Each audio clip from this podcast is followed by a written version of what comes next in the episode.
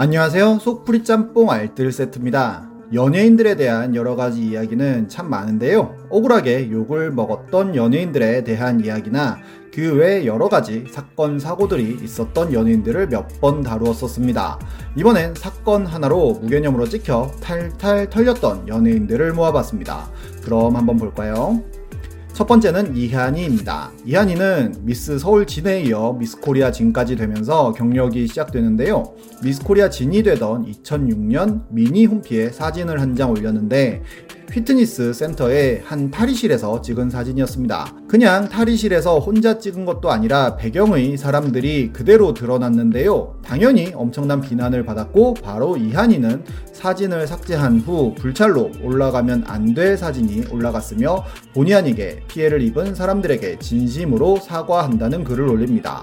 그리고는 2007년 미스 유니버스에 출전하여 최종 4위까지 올라가는 선전을 펼치면서 다시 좋은 쪽으로 인식을 심어줬고 이후로 파스타 같은 드라마나 금발이 너무해 같은 뮤지컬에도 출연하면서 점점 더 커리어를 쌓아갔는데요.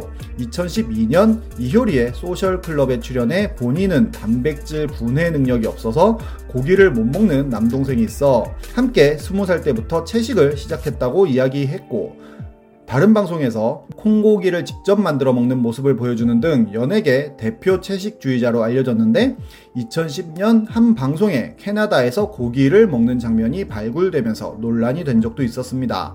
그러자 방송 관계자가 협찬을 받아서 간 방송이었기에 특산물을 꼭 먹는 장면이 필요했고 고기를 씹긴 했지만 삼키지 않고 바로 뱉었다고 해명을 하긴 했었지만 이 사건은 많은 사람들에게 기억됐습니다. 이후로는 큰 이슈 없이 활동하며 동 물의 사생활이라는 프로그램에서 혹등골의 다큐를 찍는 등의 선한 이미지를 구축하였고 극한 직업이 대박나면서 연기자로서의 커리어를 완전히 굳히는데요. 얼마 전에는 기생충의 아카데미 시상 축하 파티에 참석하여 함께 찍은 사진들을 보고 불편해 하시는 분들이 불편해하자 기생충 제작사 측에서 기생충 제작진이 초대하여 온 것이라는 해명까지 하는 일도 있었습니다. 공효진과 이한이는 참 억울했을 것 같고 이때만 해도 이렇게 마스크 없이 파티를 했었네요. 그리고 2015년에는 냉장고를 부탁해 해서 출산을 위해서는 채식을 포기할 수 있다고 밝히고 2019년에는 완전히 채식을 중단한다고 밝히기도 했었습니다. 여담으로 정의로 역시도 하이킥으로 한창 잘 나갈 때 목욕탕 셀카를 미니홈피에 올려 크게 욕먹은 적이 있었습니다. 다음은 이휘재입니다. 이휘재는 롱다리라는 단어를 최초로 사용하여 히트치고 그래 결심했어로 90년대 최고의 인기 스타가 됩니다. 당시 이휘재의 인기는 지금의 여느 아이돌 못지 않았는데요. 이후로도 공중파의 메인 예능 프로그램 등의 MC를 맡으면서 탑급의 대우를 받는 예능인이 됩니다. 하지만 보통 이휘재의 능력이 좋아서 떴다기보다는 제작진을 잘 만났다거나 함께 출연하는 출연진들이 좋아서 어부지리로 정상의 자리에 지속적으로 있을 수 있었다는 의견들도 많았는데요. 물론 진행을 참 많이 하긴 하지만 딱히 이휘재의 멘트로 웃어본 기억은 없었던 것 같기도 합니다. 오히려 게스트들이 토크를 하면 이건 뭔가요? 라며 정색을 하면서 흐름을 끊는 등 본인 위주의 진행을 하면서 남을 재미없게 공격하는 것으로도 유명한데요. 말 한마디 잘못하고 탈탈 털린 사람들 편에서 성동일 패딩 가지고 말장난하다가 한번 크게 털린 사건을 소개해 드리기도 했었고 고현정을 연기 대상에서 공격했다가 미친 거 아니야? 라는 말을 듣기도 했습니다. 그렇게 비호감이지만 지속적으로 많은 방송에 출연하고 있던 도중 층간소음 사건이 터지는데요. 아내인 문정원의 인스타그램 댓글에 이휘재 아랫집에 거주 중이라는 사람이 층간소음으로 너무 힘들다며 애들 뛰게 하려면 매트라도 깔아달라는 글을 남긴 것입니다. 아무런 개선도 없는 상황을 참기만 해야 되냐며 임신 초기라서 더 이상은 견딜 수 없다고 한 건데요. 그러자 네티즌들은 집에서 이휘재와 아이들이 운동화를 신고 매트도 없이 뛰어다니는 사진들을 찾아냈고 정말 층간소음은 1도 신경 안 쓰는 듯한 사진들이 우수수 나왔습니다. 거기에 아내 문정원은 댓글로 사과문을 올리긴 했지만 교묘하게 건물 구조상 해결되지 않는 문제라고 하는 등 사과보다는 변명에 가까운 글로 보여 더 까입니다. 게다가 한 방송에서 문정원이 아이들이 마음껏 뛰어놀 수 있는 단독 주택이라 다행이라 한 장면도 발굴이 되며 더 논란이 됩니다.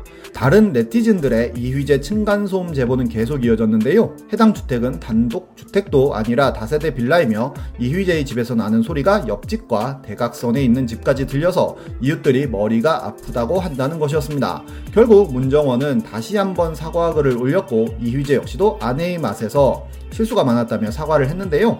갑자기 17년도에 에버랜드에서 문정원 씨에게 당했다는 댓글이 올라옵니다.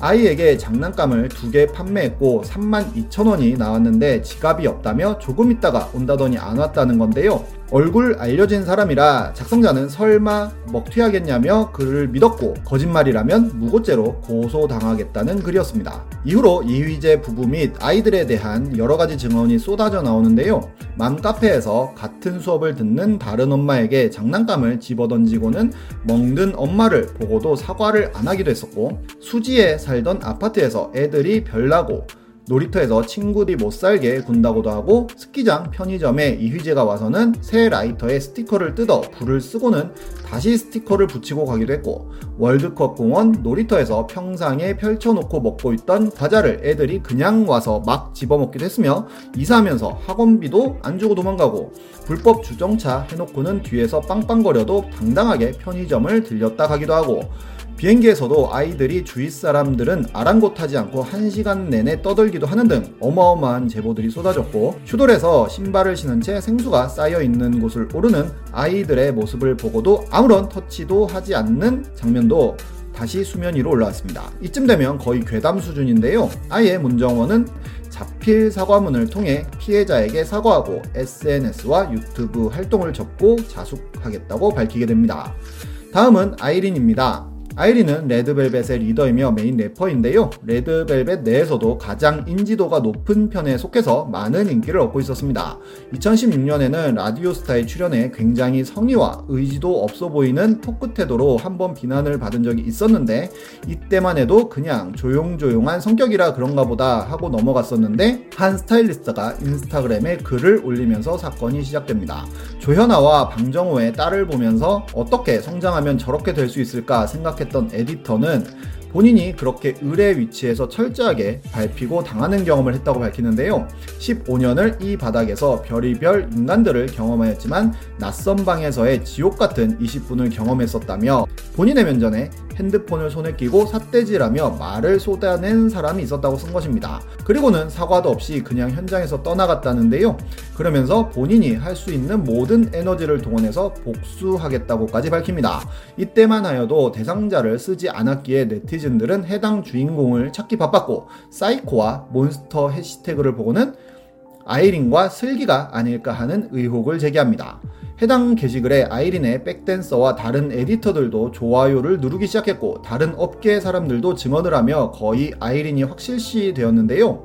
함께 영화를 촬영했다는 한 스텝은 상상 이상이었다며 터질 게 터졌다는 글을 쓰기도 했습니다. 결국 아이린이 인스타그램에 사과문을 올립니다.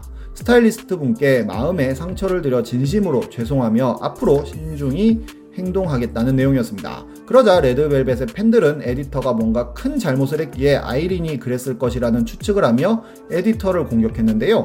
평소 짧은 의상으로 멤버들을 불편하게 해서 그에 대한 항의를 한 것이다 라는 주장이 퍼지기도 했고 뭔가 원하는 게 있어서 그런 글을 썼다는 의견도 있었습니다.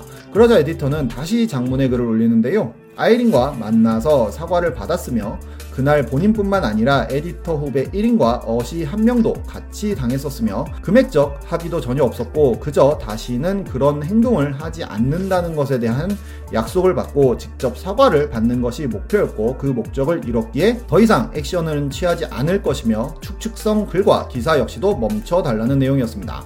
이로 인해 클리니크에선 아이린 포스터를 내렸으며 진행 예정이었던 팬미팅도 취소가 되는 등 레드벨벳 전체적으로 타격을 입었으며 아이린은 더블 패티라는 영화를 통해 배우로서의 커리어를 시작한다고 합니다. 정말 아무리 잘 나아가고 유명해도 언제나 조심하고 또 조심하는 게 맞는 것 같네요. 지금까지 속풀이 짬뽕 알뜰 세트였습니다.